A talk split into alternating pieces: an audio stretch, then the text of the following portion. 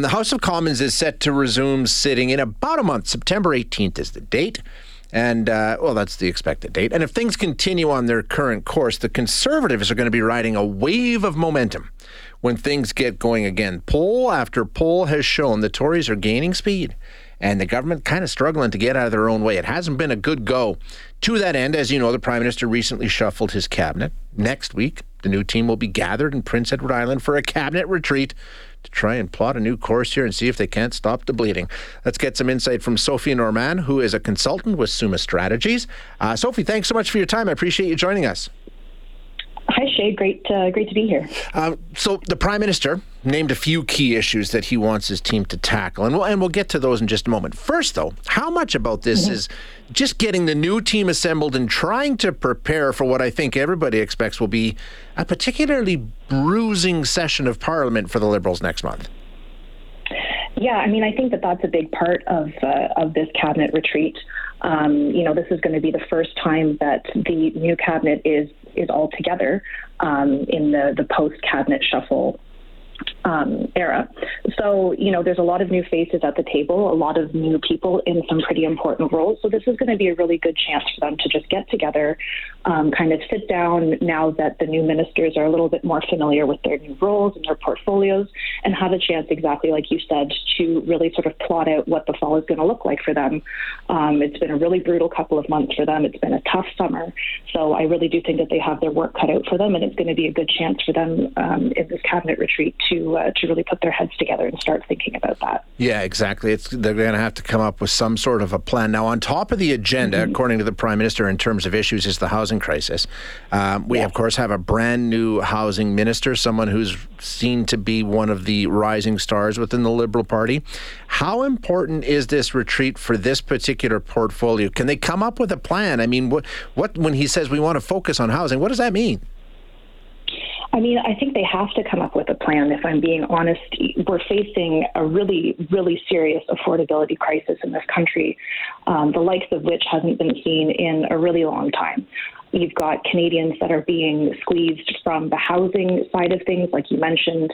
More and more millennials and and and older Canadians as well are being priced out of the housing market at rates that they're just not expecting. In addition to the cost of, of rents going up at the same time, you've got the high cost of uh, groceries on top of that. So demand for food banks is higher because people are having a harder time affording to, to live which is a really, really serious problem.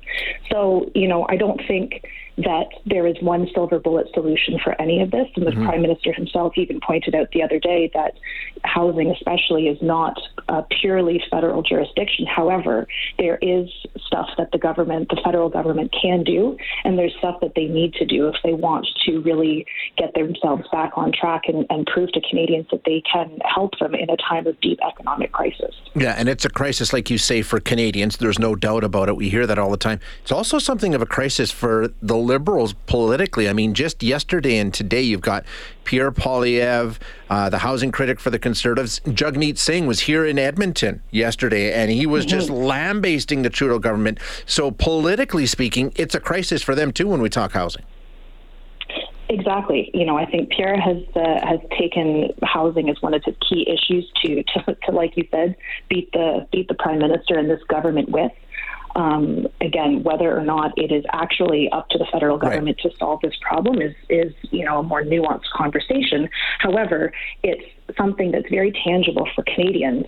I think you'd be hard pressed to find somebody um, anywhere in the country today who would tell you that they're not concerned about the housing market for whatever reason. And so it's been quite effective for the opposition to really try and pin that on the prime minister and on this government. And so you're right. Politically, it's it's a real hot potato. Yeah, it is. Um, and it's it's proving to be a difficult one for this government. The other ones he wants to talk about, he's mentioned three, are climate change and healthcare which are typically topics that, uh, of course, are part of the conversation in, in Canada. I mean, you take a look at mm-hmm. healthcare. You, we're talking about a prime minister who's been, and Jagmeet Singh was talking about this yesterday. He's been prime minister eight years, and and we're still talking about the same problems in, in a lot of the ways here. So I don't think we can expect too much from a two or three day retreat, but he also needs to focus on those because those are pressing issues constantly. We see it every day.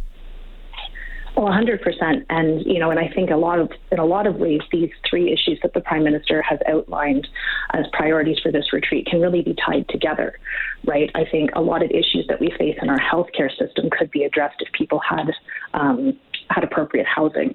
Um, climate change is a huge concern for this government and for all Canadians, and making sure that our housing system is equipped to deal with changes in our environment, like increased forest fires. Um, flooding and uh, more severe storms is also important to deal with. So it's it's it's a really complex set of issues facing this government. And so again, the cabinet retreat, like you said, it's only a couple of days. So yeah. how much can you really get done in those few days? But like I said, it's a really great opportunity for the government to to sit down, especially with new ministers and new portfolios, and take some time to really plot out how they can start to address these issues that are are, are top of mind for Canadians right now. Well, do you think there'll be strategy sessions in terms of how we handle ourselves in in, in the House of Commons? because they know they're going to be under withering attack. Is there going to be talk about this as the point person for this? I mean, did they get that granular in this? Um, I would imagine that they would. They've installed some pretty efficient communicators in some of these key portfolios, like Sean Fraser taking on housing and infrastructure. Um, he has um, recently been named, actually, by the Hill Times as one of the most effective communicators yeah. in Parliament. And I think anybody who's ever seen him in a scrum or watched him in the House or or seen him do an announcement um, can can agree that he he knows his his topics well. He is effective and he is concise when he is up there in front of the microphone. So I think having people like that in some of those key roles will be really important. And this government has also, in, in their, their tenure, made uh, decorum in the House of Commons um, a priority. Mm-hmm. You've seen the Prime Minister take the initiative to take all questions on Wednesday, similar to question period in uh, the UK, in, in, the British House of Commons. Um, and there's been a real effort on their part to restore some order and decorum um, in the House. So, knowing that this will be a tough couple of months for them when they return in September, I would expect that they would probably be having some discussions around that as well about how they maintain their composure in the face of those blistering attacks, how they can make sure that they're getting their key points across when there's noise that they have to cut through, and so I would I would imagine that that would be pretty high on their agenda as well. Yeah, tough, tough thing to do. Sophie, thank you so much as always. I really appreciate you being here. My pleasure. Happy to chat. Thank you. Bye now.